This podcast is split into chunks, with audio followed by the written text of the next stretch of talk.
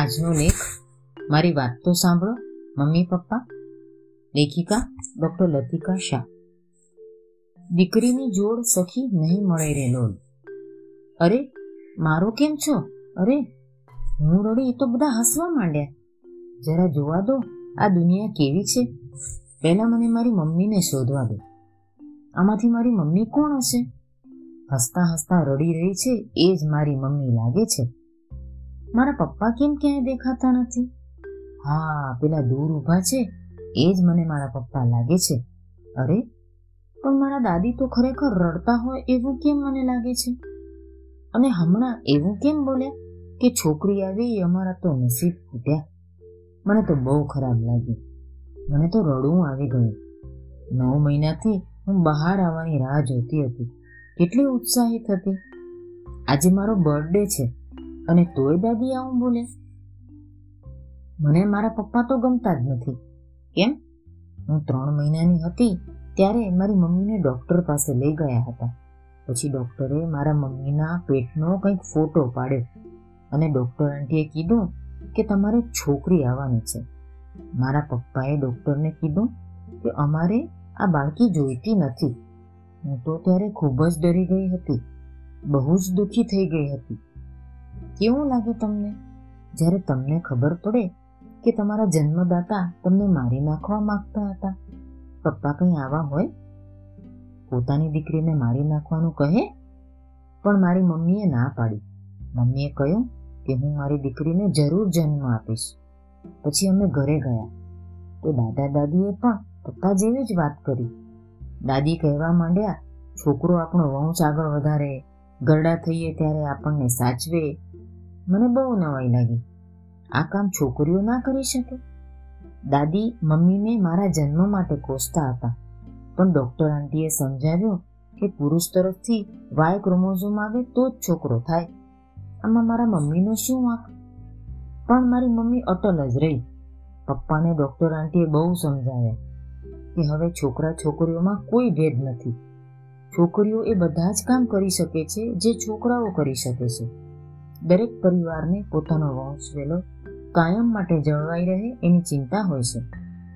પોતાની જાયદાદ પોતાના જ ઘરમાં રહે. પોતાના દીકરા માટે તેમને વહુ તો જોઈએ જ છે. સ્ત્રી વગર વંશવેલો શક્ય જ નથી. છતાંય તેમને દીકરી નથી જોઈતી, ફક્ત દીકરો જ જોઈએ છે. દીકરો હશે તો કાંધ આપી સ્મશાન લઈ જઈને અગ્નિ સંસ્કાર આપશે. આવી વર્ષો જૂની પરંપરાથી સમાજ ઘેરાયેલો છે. પેટમાં હતી ત્યારે જ આ બધું સાંભળીને વિચારતી હતી. દુનિયામાં છોકરી છોકરામાં આવો ભેદભાવ કેમ છે? મારા પહેલા આવી ગયેલી છોકરીઓ આવી નફરતવાળી દુનિયામાં જીવતી હશે? મારી મમ્મી ખુશ નહીં હોય? મારે પણ નફાયા ઉર્મય જિંદગી જીવવાની છે?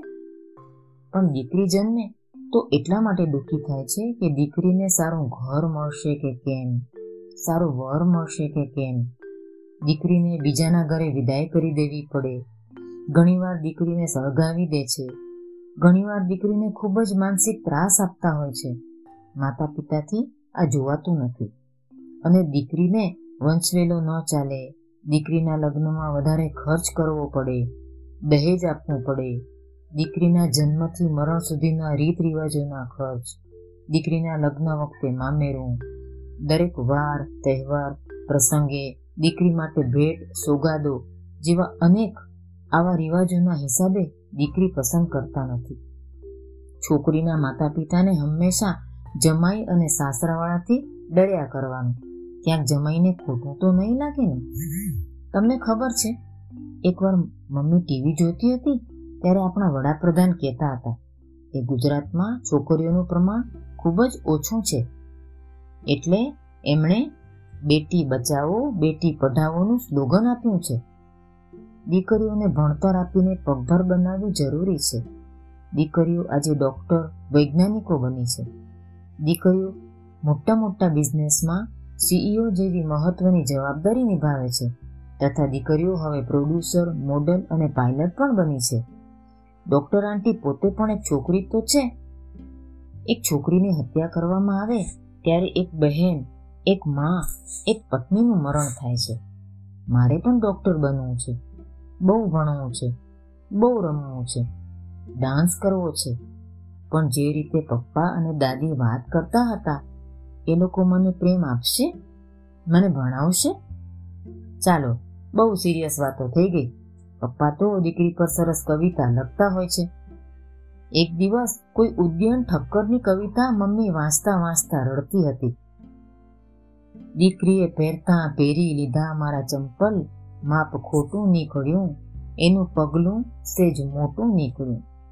નાનીમાંથી મોટી સંખ્યા બાદ કર, જા થઈ જા, એની ઉંમરનો ફરી.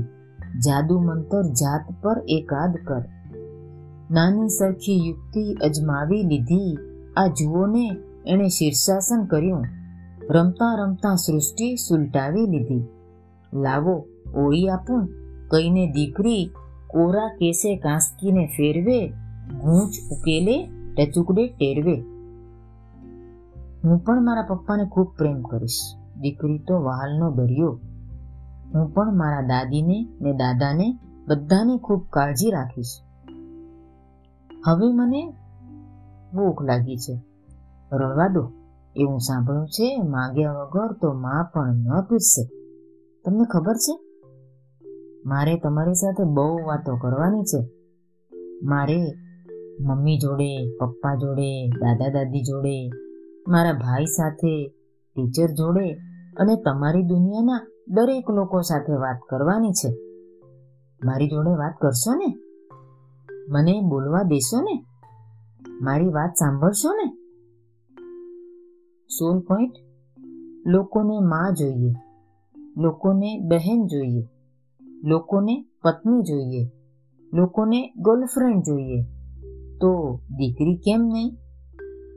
અસ્તુ.